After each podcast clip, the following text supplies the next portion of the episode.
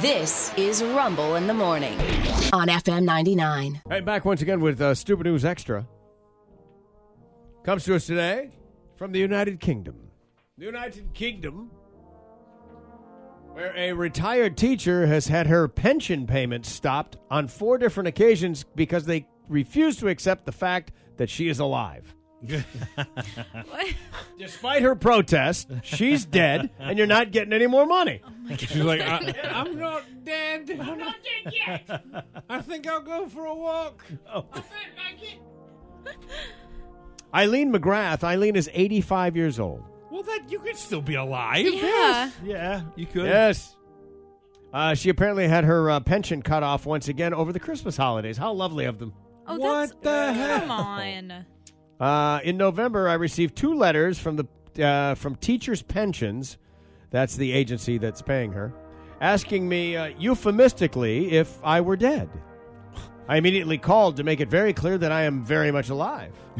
Nevertheless, a week later, two more letters arrived asking the same thing about being dead. So I wrote back to reiterate, "I am not dead," as the as they said in Monty Python.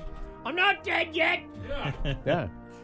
Four days before Christmas, she discovered that her pension had still not been paid. More phone calls ensued. She now uh, received, uh, let's see, the letter she was getting stopped, and they think they're done. No. No. Oh, this is wild. Dude. She's repeatedly been asked to prove her existence since the year 2020. Since 2020. yeah. Wow, this is terrifying, man. Dude. This lady won't die. This is like this thing where you, they, they once you know once once Social Security thinks you're dead, it's like moving heaven and earth to to get them to go back on it. It- Yeah. it it becomes this administrative act uh, exercise that you nobody can do. when you were gone, we had one of these where a drug addict Yeah. had been uh, not seen by his family in a few years. He was in rehab. Yeah. They pronounced him dead and sent ashes to the family. Ooh ooh. Sent Not, ashes. not the right person. the Nope. rehab did. Yeah. Wow. Well, I don't know if it was a rehab or I don't know. Well, how they got somebody him, but did, yeah. Somebody did. yeah, he wasn't dead. And he only found out he was listed as dead because we went to get some benefit and they said you're dead. And that's when he contacted his family to. let him know. Apparently, there's another teacher named Eileen McGrath. Who's She- died like she- eight times? She did. Yeah. she did.